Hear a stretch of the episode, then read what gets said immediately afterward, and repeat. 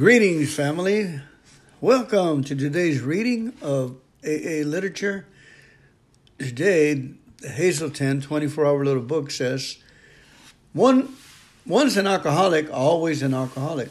Commencing to drink after a period of sobriety, we are in a short time as bad as ever. If we have admitted that we are alcoholics, we must have no reservation of any kind nor any lurking notion that someday we will be immune to alcohol. what sort of thinking dominates an alcoholic who repeats time after time the desperate experiment of that first drink?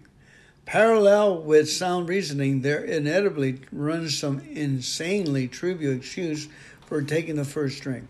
There is little thought of what the terrific consequences may be. Have I given up all excuses for taking a drink? Meditation for the day. Where two or three are gathered together or band together, I will be there in the midst of them, says God. When I, God, find two or three people in union who only want my will to be done, who want only to serve me, I have plans that can be revealed to them. My grace the grace of God can come to people who are together in one place with one accord. A union like this is a miracle working.